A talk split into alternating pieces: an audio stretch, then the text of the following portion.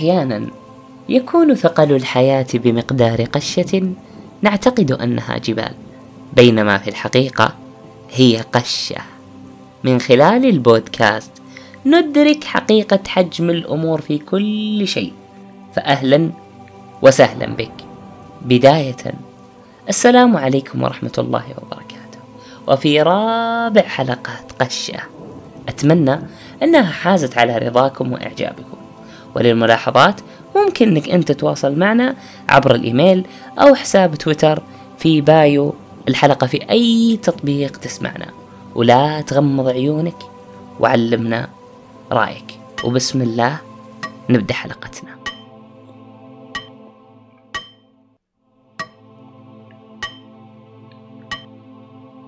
لو طلب منك أبوك أو طلبت أمك أو أخوك أو أختك تشتري لهم شيء معين مثلا سيارة أو بيت أو حتى تحجز لهم فندق بيسافرون أو طيارة أي شيء معين كذا بشكل عام يعني مو بشيء دقيق.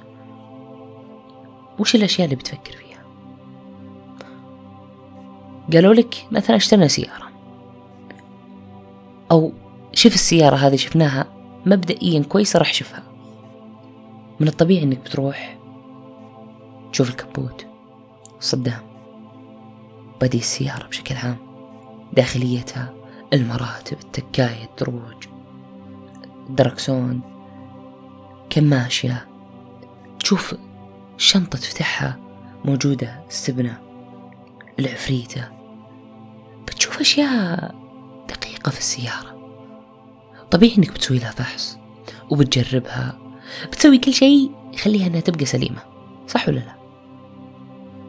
طيب لو أنت تفحص شفت فيها مشكلة مشكلة في الماكينة بدي السيارة داخلية السيارة هل راح تغمض عيونك عنه؟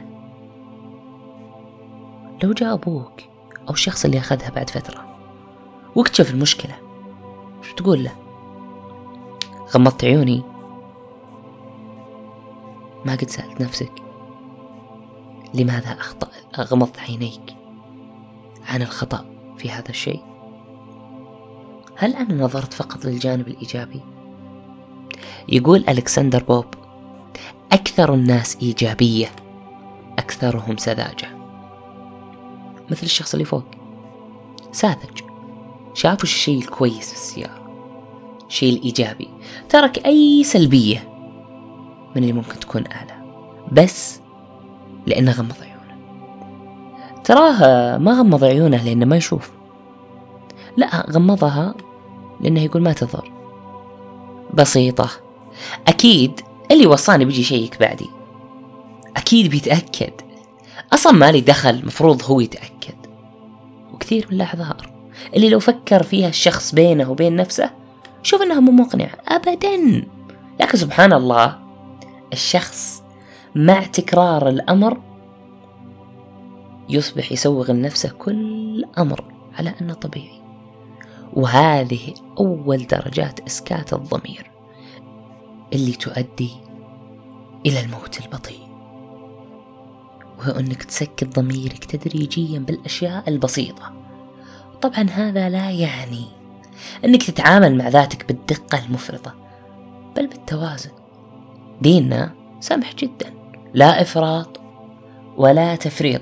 لابد أنك تكون متوازن متخاضي.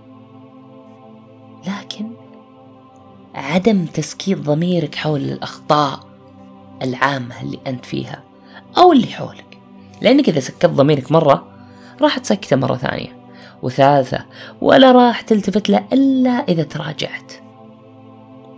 ومتى تراجع؟ للأسف كثير منا يفتح عيونه. بعد لحظة الإدراك. اللي في كثير من الأحيان خلاص فات الفوت. ما عاد ينفع. خلاص طارت الطيور برزاقها. ولا يعني إنك تستمر دام فات الفوت. مرة نزلت تغريدة. هل كل فوت يفوت؟ جتني ردود كثيرة. لكن جاني رد مميز حقيقة. قال صاحب الرد. بعض الفوت يفوت عشان تعدل نفسك وتربيها. الرد هذا خلاني أفكر. ليه؟ ليه كثير منا ما يلتفت إن هذا الأمر اللي صار له مفروض يخليه يفتح مرة ثانية؟ يخليه يراجع نفسه. يخليه إذا جاء في ذات الطريق ما يخطي. النبي صلى الله عليه وسلم يقول لا يلدغ المؤمن من جحر مرتين. ليه ما يتعظ؟ كل مرة تغمض عيونك وتحاول تمشي. هل الخطأ بيغمض عيونه عنك وبيتجاوزك زي أنت ما تجاوزته؟ ليه توصل لمرحلة من كتم الضمير الخاص بك وكتمه سيفنيك؟ الآن أو بعد فترة بسيطة. أو بتموت وأنت لست على الفطرة التي ولدت فيها. ترى الإشكال مو أننا بنصير نشوف الغلط ونسكت. لا لا لا, لا. بنكون نسويه ونقول عادي كلهم كذا. هل كون كلهم كذا يعني إنك تكون مثلهم؟ كلهم يسرقون بسرق كلهم يطقون بطق كلهم يغلطون بغلط كلهم يتكلمون كلام سيء بتكلم وين هويتك؟ وين قيمك؟ وينك أنت؟ أنت وينك؟ لهذه الدرجة أغمضت عينيك. وصرت تبع. في شيء كانوا معلمينا سابقا الله يحفظهم ويسعدهم. يقولونها لنا وأنا صغار إذا صرنا في مضاربة أو هوشة طلاب يعني صغار.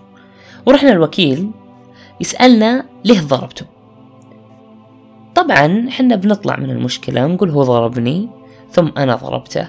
فكان دائما يقول إذا دخل النار تدخل وراه. كان السؤال يخليني أخاف يولع استفهامات في رأسي. فعلا هل لو قدامه نار ودخلها أدخل وراه هذا السؤال أسأله نفسك قبل كل فعل أو كلمة تفعلها. هل إذا فعلها فلان أو قاله أسوي زيه؟ حتى لو كان غلط. ليه ربي يرزقك عقل؟ وفرق بين الإنسان والحيوان. لأنك لازم تدرك قبل تفعل أي شيء. هل هذا غلط؟ وهل هذا صح؟ وإذا غلط لازم انك تبتعد عنه ولاحظ ترى قلت تدرك. ما قلت تفهم. لأن الإدراك مرحلة أعمق من الفهم وأعلى. لا يكون عذرك أقبح من ذنبك حينما تسأل. والله سويت لأنهم سووا. خلك متفرد لك هوية وقيم ومبادئ مبنية على أسس ثابتة ورصينة. مو كل من بغى شكلك على مزاجه. ترى أنت ما أنت بصلصال. ما أنت برمل عند البحر يشكلونك يحطونك مرة جبل مرة يحطونك بيت مرة يحطونك آه، على شكل سيارة مرة يكتبون فيك أشياء وأسماء. لا تغمض عيونك عن الغلط. فتح وتجاوزه وحله واعرف كيف تتعامل معه بالشكل الصحيح المناسب لك. لأن بالنهاية أنت النادم الوحيد سواء في الدنيا أو في الآخرة. يقول أحد المدربين أنا ما ألومك أنك تولد فقير. أنا ألومك أنك تموت فقير. الفقر ليس على صعيد المال بل على كل الأصعدة المال العلم العمل الأخلاق وإلى آخره. طيب يجي سؤال كيف فتح عيوني بعد ما غمضتها الفترة؟ بكل بساطة فتحها زي ما قفلتها. ودع الله التوفيق والتيسير. ولا تجعل هواك هو المحرك لك. ذكر عمر بن الخطاب ترى كان داخل لإفناء هذا الدين وصاحبه. وخرج واعتز به الإسلام. يقول ابن مسعود ما زلنا أعزة منذ أسلم عمر. ومثل عادتنا نقول زي ما يقول عبد الله علوش على حسب ما مرني ومن تجارب الأولين. وجهة نظر ويجوز فيها الاختلاف والانقسام. كان معكم جاسر من بودكاست غشة.